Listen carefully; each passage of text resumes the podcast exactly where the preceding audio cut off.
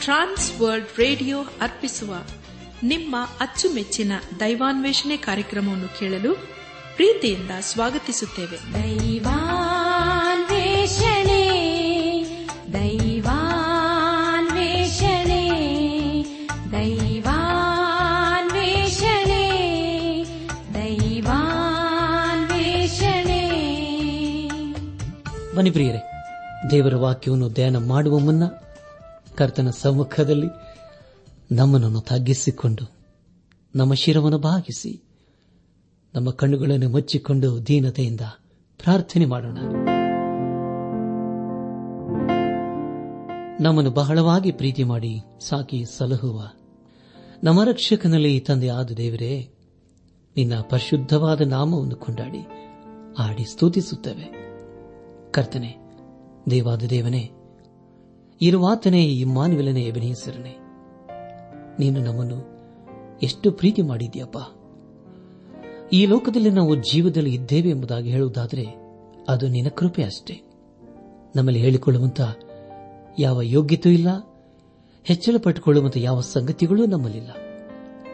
ಒಂದು ವೇಳೆ ನಾವೇನಾದರೂ ಹೆಚ್ಚಳ ಪಟ್ಟುಕೊಳ್ಳುವುದಾದರೆ ಯೇಸುವೆ, ನಿನ್ನಲ್ಲಿಯೇ ನಾವು ಹೆಚ್ಚಳ ಪಡಬೇಕು ನಿನ್ನ ನಮ್ಮನ್ನು ಪ್ರೀತಿ ಮಾಡಿ ಅನುದಿನವೂ ಅನುಗ್ರಹಿಸುತ್ತಾ ಬಂದಿರುವಂತಹ ಜೀವಳ ವಾಕ್ಯಕ್ಕಾಗಿ ನಿನ್ನನ್ನು ಕೊಂಡಾಡ್ತೇವೆ ನಾವು ನಿನ್ನ ಜೀವಳ ವಾಕ್ಯಕ್ಕೆ ವಿಧೇಯರಾಗಿ, ಅಧೀನರಾಗಿ, ಬದ್ಧರಾಗಿ ಜೀವಿಸುತ್ತಾ, ನಮ್ಮ ಜೀವಿತದ ಮೂಲಕ ನಿನ್ನನ್ನು ಘನಪಡಿಸಲು ದಯ ತೋರಿಸು ದೇವ.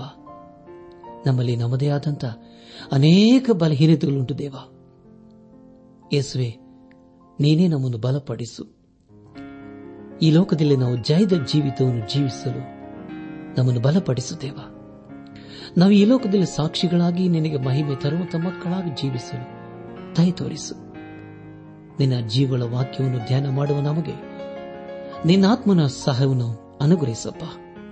ನಾವೆಲ್ಲರೂ ನಿನ್ನ ಜೀವಳ ವಾಕ್ಯವನ್ನು ಆಲಿಸಿ, ಅದಕ್ಕೆ ವಿಧೇಯರಾಗಿ ಜೀವಿಸಿ, ನಮ್ಮ ಜೀವಿತದ ಮೂಲಕ ನಿನ್ನನ್ನು ಘನಪಡಿಸಲು ದಯ ತೋರಿಸು. ಎಲ್ಲ ಮಹಿಮೆ ನಿನಗೆ ಮಾತ್ರ ಸಲ್ಲುವುದಾಗಲಿ. ನಮ್ಮ ಪ್ರಾರ್ಥನೆ ಸ್ತೋತ್ರಗಳನ್ನು, ನಮ್ಮ ಒಡೆಯನು, ನಮ್ಮ ರಕ್ಷಕನು. ಲೋಕ ವಿಮೋಚಕನೂ ಆದ ಯೇಸು ಕ್ರಿಸ್ತನ ದಿವ್ಯ ನಾಮದಲ್ಲಿ ಸಮರ್ಪಿಸಿಕೊಳ್ಳುತ್ತೇವೆ ತಂದೆಯೇ. ಸಂತೋಷ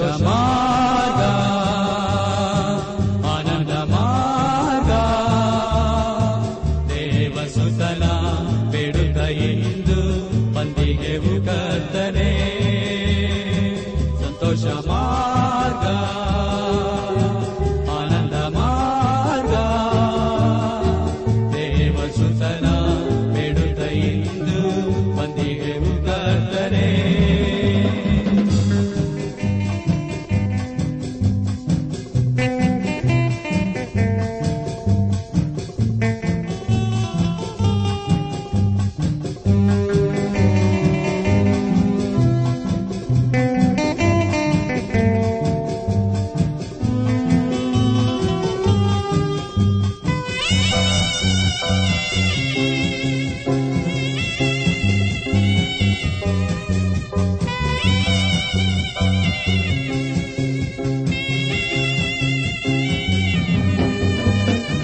but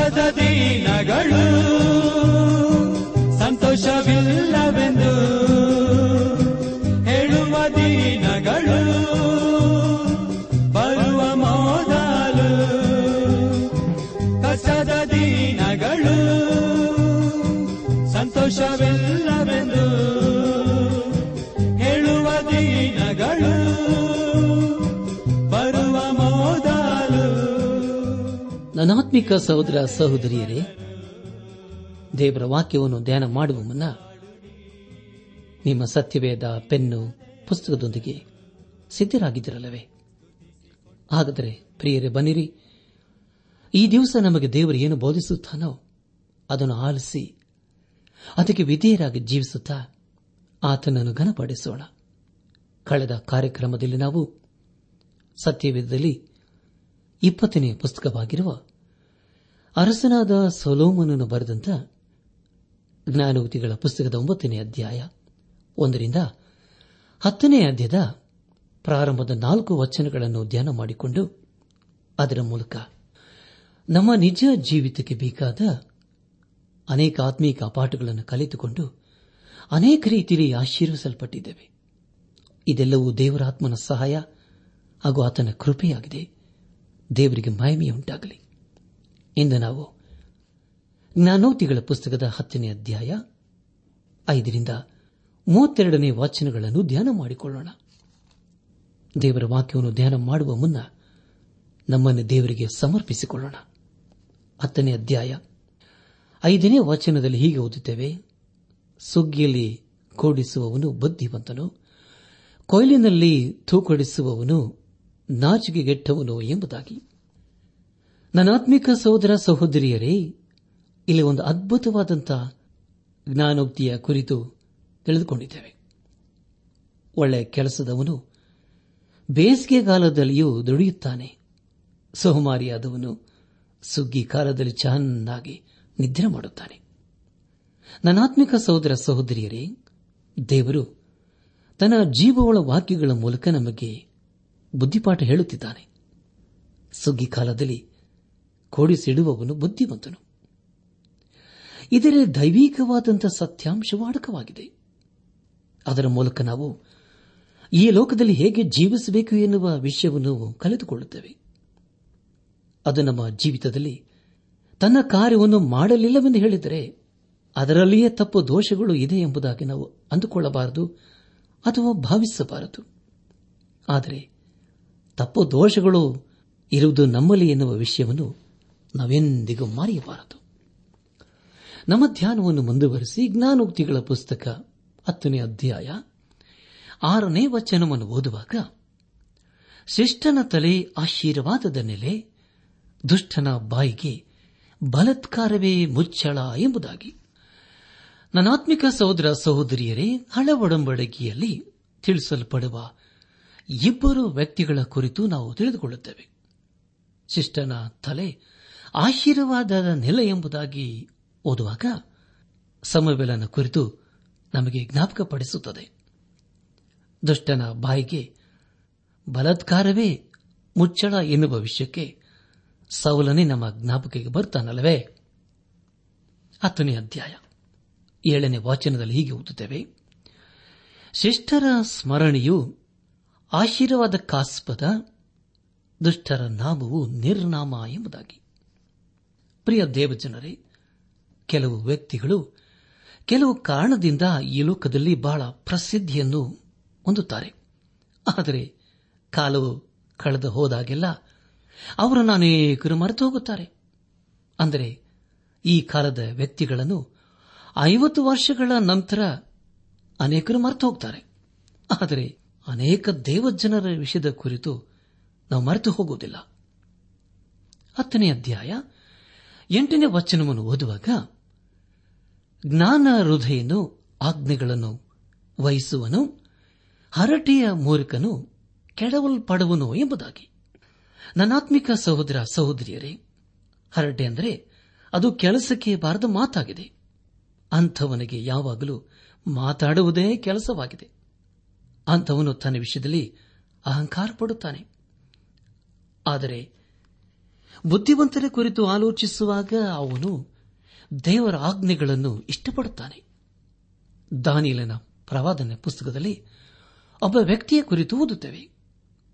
ಅವನೇ ಅರಸನಾದ ನೆಬಕತ್ ನೇಚರನು ಅವನು ದಾನಿಯಲನ ಸಲಹೆಯನ್ನು ಅಪೇಕ್ಷಿಸುತ್ತಾನೆ. ಆದರೆ ದಾನಿಯಲ್ ಪ್ರವಾದನೆ ಗ್ರಂಥ ಐದನೇ ಅಧ್ಯಾಯದಲ್ಲಿ ಒಬ್ಬ ವ್ಯಕ್ತಿಯ ಕುರಿತು ಓದುತ್ತೇವೆ. ಆ ವ್ಯಕ್ತಿ ಯಾರೆಂದರೆ ಅರಸನಾದ ಬೆಲ್ಚಚ್ಚರನು. ಅವನೊಬ್ಬ ಮೂರ್ಖನು, ಅವನು ತಾನೂ ಹಾಳಾಗುವುದಲ್ಲದೆ ತನ್ನ ರಾಜ್ಯವನ್ನೇ ಹಾಳು ಮಾಡುತ್ತಾನೆ ಅದಕ್ಕೆ ಕಾರಣ ಪ್ರಿಯರೇ, ಅವನಿಗೆ ಬೇರೆಯವರ ಸಲಹೆ ಬೇಕಾಗಿರಲಿಲ್ಲ. ಜ್ಞಾನಕ್ತಿಗಳ ಪುಸ್ತಕ ಹತ್ತನೇ ಅಧ್ಯಾಯ ಒಂಬತ್ತನೇ ವಚನದಲ್ಲಿ ಹೀಗೆ ಓದುತ್ತೇವೆ ನಿರ್ದೋಷದ ನಡತೆಯನ್ನು ನಿರ್ಭಯವಾಗಿ ನಡೆಯುವನು ವಕ್ರ ಮಾರ್ಗಿಯು ಬಯಲಿಗೆ ಬೀಳುವನು ಎಂಬುದಾಗಿ. ನನಾತ್ಮಿಕ ಸಹೋದರ ಸಹೋದರಿಯರೇ ಪ್ರಾಮಾಣಿಕತನವೇ ಮುಖ್ಯವಾದಂತಹ ಸಿದ್ಧಾಂತವಾಗಿದೆ. ನಮ್ಮ ಧ್ಯಾನವನ್ನು ಮುಂದುವರೆಸಿ, ಜ್ಞಾನಕೃತಿಗಳ ಪುಸ್ತಕ ಹತ್ತನೇ ಅಧ್ಯಾಯ. ಹತ್ತನೇ ವಚನವನ್ನು ಓದುವಾಗ, ಕಣ್ಣು ಮಿಡುಗಿಸುವವನು ಕಷ್ಟಕರನು, ಧೈರ್ಯದಿಂದ ಗದರಿಸುವವನು ಸಮಾಧಾನಕರನು ಎಂಬುದಾಗಿ. ಪ್ರಿಯ ದೇವಜನರೇ ಇದು ಒಂದು ಆಸಕ್ತಿಕರವಾದ ವಿಷಯದ ಕುರಿತು ತಿಳಿಸಿಕೊಡುತ್ತದೆ ನಾವು ಬೇರೊಬ್ಬರಿಗೆ ಏನೋ ಹೇಳಿ ಕಣ್ಣನ್ನು ಮಿಡುಗಿಸಿದರೆ ಅದರ ಅರ್ಥವೇನೆಂದರೆ ನಾನು ಹೇಳಿದ್ದನ್ನು ಸಮ್ಮತಿಸಬೇಡ ಎಂಬುದಾಗಿ. ಯಾಕೆ ಈ ಮಾತು ಯಾರ ವಿಷಯದಲ್ಲಿ ಬರೆಯಲಾಗಿದೆ? ಅದು ಇಸ್ಕರಿಯೋತ ಯೋಧನಿಗೆ ಹೋಲಿಕೆಯಾಗಿದೆ. ಅವನು ಯೇಸು ಕ್ರಿಸ್ತನನ್ನು ಮುದ್ದಿಟ್ಟನು. ಅದು ಆತನನ್ನು ವಂಚಿಸುವ ಕಾರ್ಯವಾಗಿತ್ತು. ಮುತ್ತು ಅದು ಮಧುರ ಬಾಂಧವ್ಯವನ್ನು ಸೂಚಿಸುತ್ತದೆ. ಆದರೆ ಯೂದನು ಕೊಟ್ಟ ಮುತ್ತಿನ ಹಿನ್ನೆಲೆಯಲ್ಲಿ ಅಂತಹ ಭಾವನೆ ವ್ಯಕ್ತವಾಗಲಿಲ್ಲ. ಹತ್ತನೇ ಅಧ್ಯಾಯ ಹದಿಮೂರನೇ ವಚನದಲ್ಲಿ ಹೀಗೆ ಓದುತ್ತೇವೆ. ವಿವೇಕಿಯ ತುಟಿಗಳಿಂದ ಜ್ಞಾನ, ಬುದ್ಧಿಹೀನನ ಬೆನ್ನಿಗೆ ಬೆತ್ತ ಎಂಬುದಾಗಿ. ಪ್ರಿಯ ದೇವಜನರೇ, ಇಡೀ ಲೋಕವೇ ಅರಸನಾದ ಸಲೋಮನನ ಜ್ಞಾನವನ್ನು ಅರಿಯಲು ಅವನಲ್ಲಿಗೆ ಬಂದಿತು ಆದರೆ ಬುದ್ಧಿಹೀನನ ಬೆನ್ನಿಗೆ ಬೆತ್ತ ಎಂದು ಹೇಳುವಾಗ ಅದು ಸೊಲೋಮನನ ಮಗನಾದ ರೆಹಬ್ಬಾಮನ ಕುರಿತು ತಿಳಿಸಿಕೊಡುತ್ತದೆ. ಅವನು ತನ್ನ ಮುಪ್ಪಿನ ತಂದೆಯ ಮಾತನ್ನು ಕೇಳಲು ಇಷ್ಟಪಡಲಿಲ್ಲ. ಅದರ ಕುರಿತು ನಾವು ಸತ್ಯವೇಧದಲ್ಲಿ ಎರಡನೇ ಅರಸುಗಳ ಪುಸ್ತಕ ಹನ್ನೆರಡನೇ ಅಧ್ಯಾಯದಲ್ಲಿ ನಾವು ಓದುತ್ತೇವೆ. ದಯಮಾಡಿ ಸಮಯ ಮಾಡಿಕೊಂಡು ಎರಡನೇ ಅರಸುಗಳ ಪುಸ್ತಕದ ಹನ್ನೆರಡನೇ ಅಧ್ಯಾಯವನ್ನು ಓದಿಕೊಳ್ಳಬೇಕೆಂದು ನಿಮ್ಮನ್ನು ನಾನು ಪ್ರೀತಿಯಿಂದ ಕೇಳಿಕೊಳ್ಳುತ್ತೇನೆ. ನನ್ನ ಆತ್ಮಿಕ ಸಹೋದರ ಸಹೋದರಿಯರೇ, ರೆಹಬ್ಬಾಮನ ದಡ್ಡತನದಿಂದ ಅವನ ರಾಜ್ಯದಲ್ಲಿ ವಿಭಜನೆ ಹಾಗೂ ಅಂತರ್ ಯುದ್ದವನ್ನು ಅವನು ಎದುರಿಸಬೇಕಾಯಿತು. ನಮ್ಮ ಧ್ಯಾನವನ್ನು ಮುಂದರಿಸಿ ನಾನೋಕ್ತಿಗಳ ಪುಸ್ತಕ ಹತ್ತನೇ ಅಧ್ಯಾಯ. ಹದಿನಾಲ್ಕನೇ ವಚನವನ್ನು ಓದುವಾಗ, ಜ್ಞಾನಿಗಳು ತಿಳಿದ ಸಂಗತಿಯನ್ನು ಹೊರಪಡಿಸುವುದಿಲ್ಲ, ಮೂರ್ಖನ ಭಾಷಣ ಸಮೀಪ ನಾಶನ ಎಂಬುದಾಗಿ. ಪ್ರಿಯರೇ, ಎಲ್ಲಾ ಸಮಯದಲ್ಲಿ ವಿವೇಕಿಗಳು ಜ್ಞಾನವನ್ನು ಹುಡುಕುತ್ತಾರೆ. ಆದರೆ ಮೂರ್ಖನು ತನ್ನ ಒಂದು ಕಾಲನ್ನು ಸಮಾಧಿಯಲ್ಲಿಯೂ, ಒಂದು ಕಾಲನ್ನು ಈ ಲೋಕದಲ್ಲಿ ಇರಿಸಿರುತ್ತಾನೆ. ಹತ್ತನೇ ಅಧ್ಯಾಯ. ಹದಿನಾರನೇ ವಚನವನ್ನು ಓದುವಾಗ, ಶಿಷ್ಟನ ದುಡಿತ ಜೀವಾಸ್ಪದ, ದುಷ್ಟನ ಆದಾಯ ಪಾಪಾಸ್ಪದ ಎಂಬುದಾಗಿ. ನನಾತ್ಮಿಕ ಸಹೋದರ ಸಹೋದರಿಯರೇ, ಈ ಒಂದು ವಚನವು ಕಾಯನನ್ನು ಹಾಗೂ ಹೇಬೇಲನನ್ನು ನಮಗೆ ಜ್ಞಾಪಕಪಡಿಸುತ್ತದೆ. ಶಿಷ್ಟನ ದುಡಿತ ಜೀವಾಸ್ಪದ ಎಂದು ಹೇಳುವಾಗ, ಹೇಬೇಲನು ದೇವರಿಗೆ ಕಾಣಿಕೆ ಅರ್ಪಿಸಲು ತಾನು ಸಾಕಿದ ಒಂದು ಕುರಿಯನ್ನೇ ತರುತ್ತಾನೆ. ದುಷ್ಟನ ಆದಾಯ ಪಾಪಾಸ್ಪದ, ಅದು ಕಾಯನನಿಗೆ ಹೋಲಿಕೆಯಾಗಿದೆ. ಅದರ ಕುರಿತು ಅಪೋಸ್ತನದ ಪೌಲನು ರೋಮಾಪುರ ಸಭೆಗೆ ಬರೆದಂತ ಪತ್ರಿಕೆ ಎಂಟನೇ ಅಧ್ಯಾಯ ಆರನೇ ವಚನದಲ್ಲಿ ಹೀಗೆ ಬರೆಯುತ್ತಾನೆ, ಶರೀರ ಭಾವದವುಗಳ ಮೇಲೆ ಮನಸ್ಸಿಡುವುದು ಮರಣ. ಪವಿತ್ರಾತ್ಮನವುಗಳ ಮೇಲೆ ಮನಸ್ಸಿಡುವುದು ಜೀವವು ಮನಃಶಾಂತಿಯೂ ಆಗಿದೆ ಎಂಬುದಾಗಿ. ನನಾತ್ಮಿಕ ಸಹೋದರ ಸಹೋದರಿಯರೇ, ಮರಣ ಅಂದರೆ ಅದು ನಮ್ಮನ್ನು ದೇವರಿಂದ ಅಗಲಿಸುತ್ತದೆ ಎಂದು ಅರ್ಥ. ಹೇಬೆಲನು ರಕ್ಷಿಸಲ್ಪಟ್ಟವನೂ ಆಗಿದ್ದನು. ದುಷ್ಟನ ಆದಾಯ ಪಾಪಾಸ್ಪದ ಅದು ಕಾಯನನಿಗೆ ಹೋಲಿಕೆಯಾಗಿದೆ. ನಮ್ಮ ಧ್ಯಾನವನ್ನು ಮುಂದುವರೆಸಿ ನಾನೋಕ್ತಿಗಳ ಪುಸ್ತಕ ಹತ್ತನೇ ಅಧ್ಯಾಯ ಹದಿನೇಳನೇ ವಚನವನ್ನು ಓದುವಾಗ ಶಿಕ್ಷೆಯನ್ನು ಕೈಕೊಳ್ಳುವವನು ಜೀವದ ಮಾರ್ಗವನ್ನು ತೋರಿಸುವನು. ಗದರಿಕೆಯನ್ನು ಕೈಗೊಳ್ಳದವನು ಸನ್ಮಾರ್ಗದಿಂದ ತಪ್ಪಿಸುವನು ಎಂಬುದಾಗಿ. ಪ್ರಿಯ ದೇವಜನರೇ, ಈ ಮಾತು ಅಪ್ಷಲೋಮನಿಗೆ ಹೋಲಿಕೆಯಾಗಿದೆ. ಅವನು ತನ್ನ ತಂದೆಯಾದ ದಾವಿದನ ರಾಜ್ಯವನ್ನು ಆಕ್ರಮಿಸಿ ದೊಡ್ಡ ತಪ್ಪನ್ನು ಮಾಡಿದನು. ತಂದೆಯ ಮಾತಿಗೆ ಅವೀತಿಯನಾದನು ಹತ್ತನೇ ಅಧ್ಯಾಯ ಹದಿನೆಂಟನೇ ವಚನವನ್ನು ಓದುವಾಗ, ಹೊಟ್ಟೆಯಲ್ಲಿ ಹಗೆಯನ್ನಿಟ್ಟುಕೊಂಡವನು ಸುಳ್ಳುಗಾರನು ಚಾಡಿಗಾರನು ಜ್ಞಾನಹೀನ ಎಂಬುದಾಗಿ. ನನಾತ್ಮಿಕ ಸಹೋದರ ಸಹೋದರಿಯರೇ, ಸ್ನೇಹಿತನಂತೆ ನಟಿಸಿ ಕಾಲಾಂತರದಲ್ಲಿ ಅವನು ನಮ್ಮ ವೈರಿ ಎಂದು ತಿಳಿದು ಬಂದರೆ ಅದು ಎಷ್ಟು ಘೋರವಾಗಿರುತ್ತದಲ್ಲವೇ? ಅಂತವರು ನಿಜವಾಗಿ ಮೂರ್ಖನೇ ಆಗಿದ್ದಾನೆ ಹೆಚ್ಚಾಗಿ ಭರವಸೆ ಇಡುವರು ಕೂಡ ಮೂರ್ಖರೇ ಸರಿ. ಅದಕ್ಕಾಗಿ ದೇವರು ಒಂದು ಆಜ್ಞೆಯನ್ನು ಕೊಟ್ಟಿದ್ದಾನೆ. ಯಾಜಕ ಕಾಂಡ ಪುಸ್ತಕ ಹತ್ತೊಂಬತ್ತನೇ ಅಧ್ಯಾಯ ಹದಿನಾರರಿಂದ ಹದಿನೆಂಟನೇ ವಚನಗಳನ್ನು ಓದುವಾಗ ಪರಿಚಯವುಳ್ಳವರಲ್ಲಿ ಒಬ್ಬರ ಮೇಲೊಬ್ಬರು ಚಾಡಿ ಹೇಳಬಾರದು. ಮತ್ತೊಬ್ಬನಿಗೆ ಮರಣಶಿಕ್ಷೆಯಾಗಲೇಬೇಕೆಂದು ಛಲ ಹಿಡಿಯಬಾರದು, ನಾನು ಯಹೋವನು. ಸಹೋದರನ ವಿಷಯವಾಗಿ ಮನಸ್ಸಿನಲ್ಲಿ ದ್ವೇಷವನ್ನು ಇಟ್ಟುಕೊಳ್ಳಬಾರದು. ನೆರೆಯವನ ದೋಷಕ್ಕೆ ನೀವು ಒಳಗಾಗದಂತೆ ಅವನ ತಪ್ಪನ್ನು ಅವನಿಗೆ ತಿಳಿಸಲೇಬೇಕು. ನಿಮ್ಮ ಸ್ವಜನರಲ್ಲಿ ಯಾರಿಗಾದರೂ ಕೇಡಿಗೆ ಕೇಡನ್ನು ಮಾಡದೆ, ಮನಸ್ಸಿನಲ್ಲಿ ಮತ್ಸರವನ್ನು ಇಟ್ಟುಕೊಳ್ಳದೆ, ನಿಮ್ಮ ನೆರೆಯವರನ್ನು ನಿಮ್ಮಂತೆಯೇ ಪ್ರೀತಿಸಬೇಕು. ನಾನು ಯಹೋವನು ಎಂಬುದಾಗಿ. ನನಾತ್ಮಿಕ ಸಹೋದರ ಸಹೋದರಿಯರೇ, ಯೌವಾಬನು ಒಬ್ಬ ಸ್ನೇಹಿತನಂತೆ ನಟಿಸಿದನು. ಅವನ ಸ್ನೇಹಿತನಾದ ಅಬ್ನೇರನಿಗೆ ಮೋಸ ಮಾಡಿ ಕೊನೆಗೆ ಅವನನ್ನು ಪಟ್ಟಣದಿಂದ ಹೊರಗೆ ಹಾಕಿ ಅವನನ್ನು ಕೊಲಿಸಿದನು ಪ್ರಿಯರೇ ಇದು ಎಷ್ಟು ಭಯಂಕರವಾದಂತಹ ಕಾರ್ಯವಲ್ಲವೇ? ಇದನ್ನು ದೇವರ ಹಾಗೆ ಮಾಡುತ್ತಾನೆ. ನಮ್ಮ ಧ್ಯಾನವನ್ನು ಮುಂದುವರೆಸಿ, ಜ್ಞಾನೋತಿಗಳ ಪುಸ್ತಕ ಹತ್ತನೇ ಅಧ್ಯಾಯ ಇಪ್ಪತ್ತೊಂದನೇ ವಾಚನವನ್ನು ಓದುವಾಗ, ಶ್ರೇಷ್ಠರ ಭಾಷಣ, ಬಹುಜನ ಘೋಷಣ, ಬುದ್ಧಿಯ ಕೊರತೆ, ಮೂರ್ಖರ ನಾಶನ ಎಂಬುದಾಗಿ. ಪ್ರಿಯ ದೇವಜನರೇ, ಇಲ್ಲಿ ಮತ್ತೆ ಸಮುವೆಲನ ಕುರಿತು ನಾವು ಓದುತ್ತೇವೆ. ಅವನು ಇಸ್ರಾಯೇಲರ ಮಹಾ ನ್ಯಾಯಾಧಿಪತಿಯಾಗಿದ್ದನು ಆದರೆ ಸವಲನ ಕುರಿತು ಓದುವಾಗ ಅವನು ಮಹಾ ಮೂರ್ಖನೇ ಆಗಿದ್ದನು ಹತ್ತನೇ ಅಧ್ಯಾಯ. ಇಪ್ಪತ್ತೆರಡನೇ ವಚನದಲ್ಲಿ ಹೀಗೆ ಓದುತ್ತೇವೆ, ಯಹೋವನ ಆಶೀರ್ವಾದವು ಭಾಗ್ಯದಾಯಕವು, ಅದು ವ್ಯಸನವನ್ನು ಸೇರಿಸದು ಎಂಬುದಾಗಿ. ನನಾತ್ಮಿಕ ಸಹೋದರ ಸಹೋದರಿಯರೇ, ಕೆಲವರು ಲೋಕದಲ್ಲಿ ಸಂತೋಷಿಸುತ್ತಾರೆ ಇಷ್ಟಬಂದಂತೆ ಜೀವಿಸುತ್ತಾರೆ. ಆದರೆ ಅವರ ಜೀವಿತದ ಕೊನೆಯ ದಿವಸಗಳಲ್ಲಿ ಬಹಳ ದುಃಖ ಪಡುತ್ತಾರೆ. ಪ್ರಿಯ ದೇವ ಜನರೇ, ನಮ್ಮ ಸ್ಥಿತಿ ಹಾಗಾಗಬಾರದು. ಯಹೋವನ ಆಶೀರ್ವಾದವು ಭಾಗ್ಯದಾಯಕವು ಅದು ವ್ಯಸನವನ್ನು ಸೇರಿಸುವುದೆಂಬುದಾಗಿ ನಾವು ಈಗಾಗಲೇ ಓದಿಕೊಂಡಿದ್ದೇವೆ. ಪ್ರಿಯ ದೇವ ಜನರೇ, ನಮ್ಮ ಧ್ಯಾನವನ್ನು ಮುಂದುವರೆಸಿ ಜ್ಞಾನೋಕ್ತಿಗಳ ಪುಸ್ತಕ ಹತ್ತನೇ ಅಧ್ಯಾಯ ಇಪ್ಪತ್ಮೂರನೇ ವಚನವನ್ನು ಓದುವಾಗ ಅವಿವೇಕಿಗೆ ಕುಯುಕ್ತಿ ವಿನೋದ ವಿವೇಕಿಗೆ ಜ್ಞಾನ ವಿನೋದ ಎಂಬುದಾಗಿ. ಪ್ರಿಯರೇ, ಇದು ಎಲ್ಲ ಯವನಸ್ಥರಿಗೆ ಒಳ್ಳೆಯ ಬುದ್ಧಿಪಾಠವಾಗಿದೆ. ಹತ್ತನೇ ಅಧ್ಯಾಯ ಇಪ್ಪತ್ತಾರನೇ ವಚನದವರೆಗೆ ಓದುವಾಗ ದುಷ್ಟನಿಗೆ ಶಂಕಿಸಿದ್ದೇ ಸಂಭವಿಸುವುದು, ಶಿಷ್ಟನಿಗೆ ಇಷ್ಟವು ಲಭಿಸುವುದು.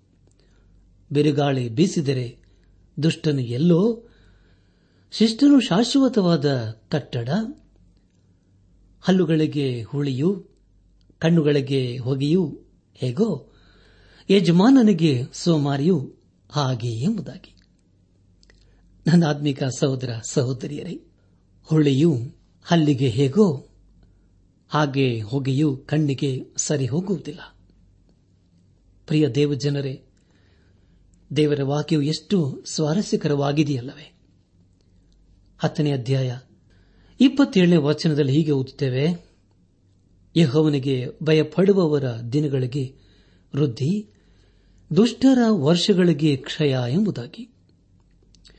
ನನ್ನಾತ್ಮಿಕ ಸಹೋದರ ಸಹೋದರಿಯರೇ, ಈ ಮಾತು ಹಳೆ ಒಡಂಬಡಿಕೆ ಕಾಲದಲ್ಲಿ ಸರಿಯಾಗಿತ್ತು.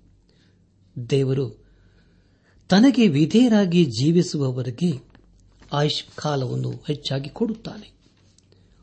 ದೇವರು ಅದೇ ಆಶೀರ್ವಾದವನ್ನು ನಮಗೆ ಕೊಡಬಹುದು ಎಂಬುದಾಗಿ ನಾವು ಅಂದುಕೊಳ್ಳಬಹುದು. ಆದರೆ ಅದು ಹಾಗಲ್ಲ. ದೇವರು ನಮಗೆ ಯೇಸು ಕ್ರಿಸ್ತನ ಮೂಲಕ ನಿತ್ಯ ಜೀವವನ್ನು ಅನುಗ್ರಹಿಸಿದ್ದಾನೆ. ದೇವರಿಗೆ ಸ್ತೋತ್ರವಾಗಲಿ. ಅದುವೇ ಶ್ರೇಷ್ಠವಾದಂತಹ ಆಶೀರ್ವಾದವಾಗಿದೆ. ನಾಯೋತಿಗಳ ಪುಸ್ತಕ ಹತ್ತನೇ ಅಧ್ಯಾಯ ಮೂವತ್ತನೇ ವಚನವನ್ನು ಓದುವಾಗ, ಶ್ರೇಷ್ಠರು ಎಂದಿಗೂ ಕದಲರು, ದುಷ್ಟರು ದೇಶದಲ್ಲಿ ನಿಲ್ಲರು ಎಂಬುದಾಗಿ. ಪ್ರಿಯ ದೇವಜನರೇ, ಲೋಕದ ಇತಿಹಾಸದ ಕುರಿತು ಆಲೋಚಿಸುವಾಗ ನಾಯಕರು, ಅರಸರು ಅನಿಸಿಕೊಂಡವರು ಈ ಲೋಕಕ್ಕೆ ಮಾರಿಯಾದರು.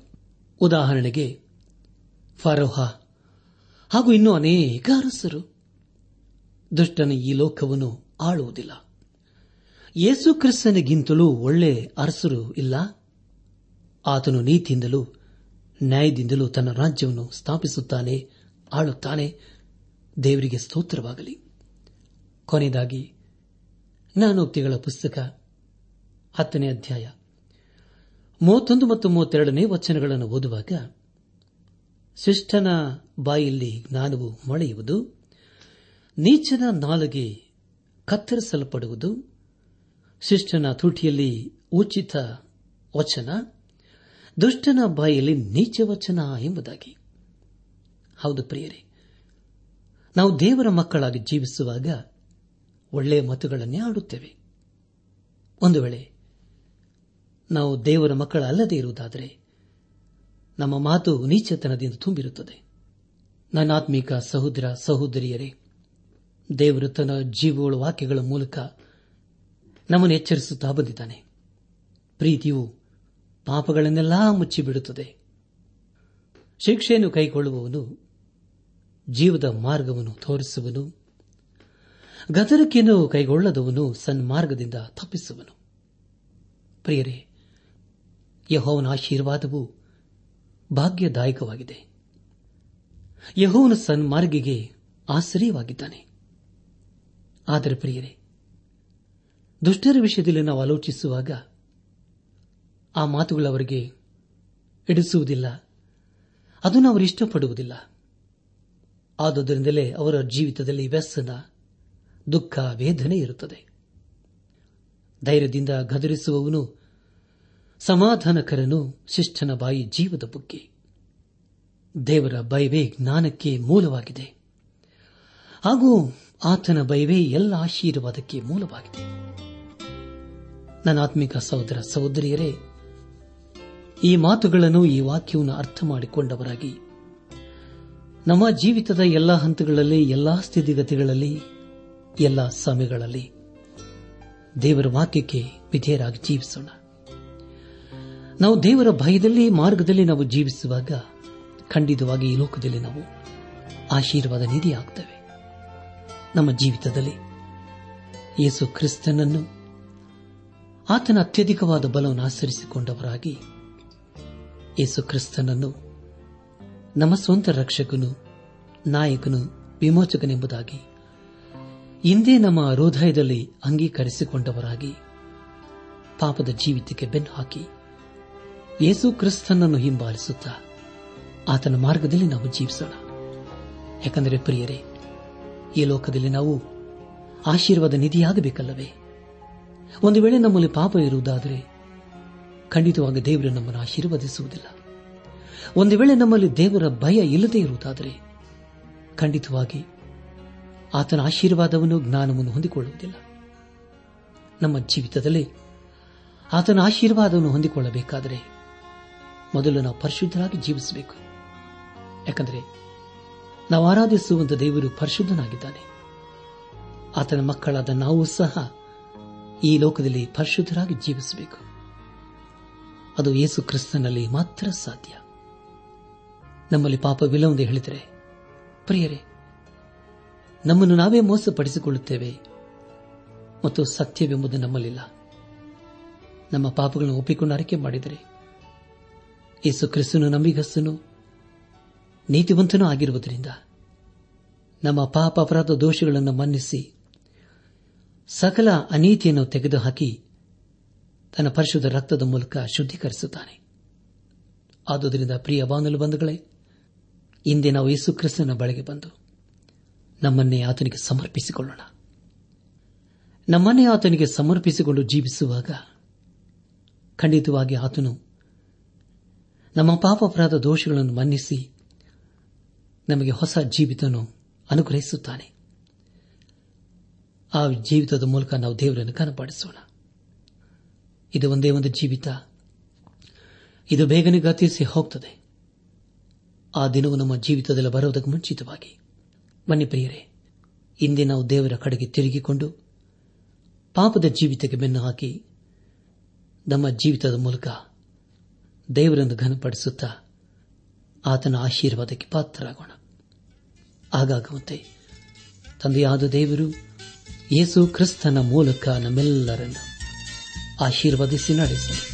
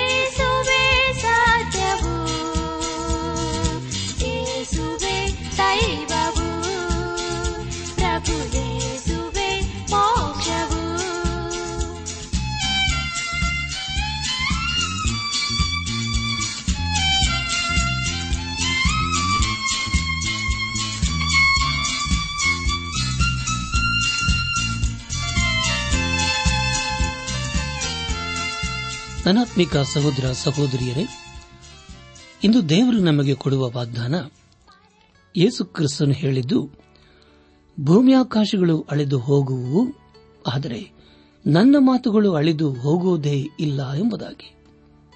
ಮತ್ತಾಯ ಇಪ್ಪತ್ತ ನಾಲ್ಕು ಮೂವತ್ತೈದು.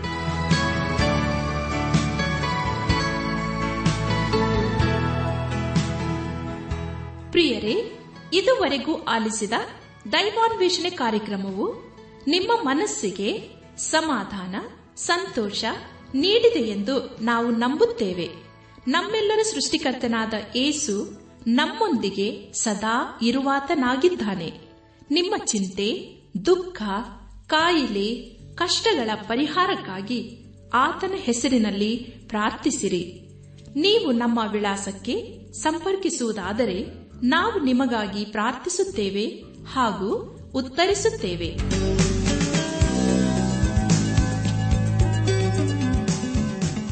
ನಮ್ಮ ವಿಳಾಸ ದೈವಾನ್ ವೇಷಣೆ ಟ್ರಾನ್ಸ್ ವರ್ಲ್ಡ್ ರೇಡಿಯೋ, ಇಂಡಿಯಾ, ಟಪಾಲು ಪೆಟ್ಟಿಗೆ, ನಾಲ್ಕು ಮೂರು, ಎರಡು ಸೊನ್ನೆ, ಬೆಂಗಳೂರು, ನಲವತ್ಮೂರು. ದೈವಾನ್ ವೇಷಣೆ trans world radio, India, post box, four three two zero Bangalore forty three ದೂರವಾಣಿ ಸಂಖ್ಯೆ ಒಂಬತ್ತು ಎಂಟು ನಾಲ್ಕು ಐದು ಆರು ಒಂದು ಆರು ನಾಲ್ಕು ಒಂದು ಎರಡು. ನಮ್ಮ ಇಮೇಲ್ ವಿಳಾಸ Kannada TTB at radio eight eight two dot com ನಮಸ್ಕಾರ, ಪ್ರಿಯರೇ.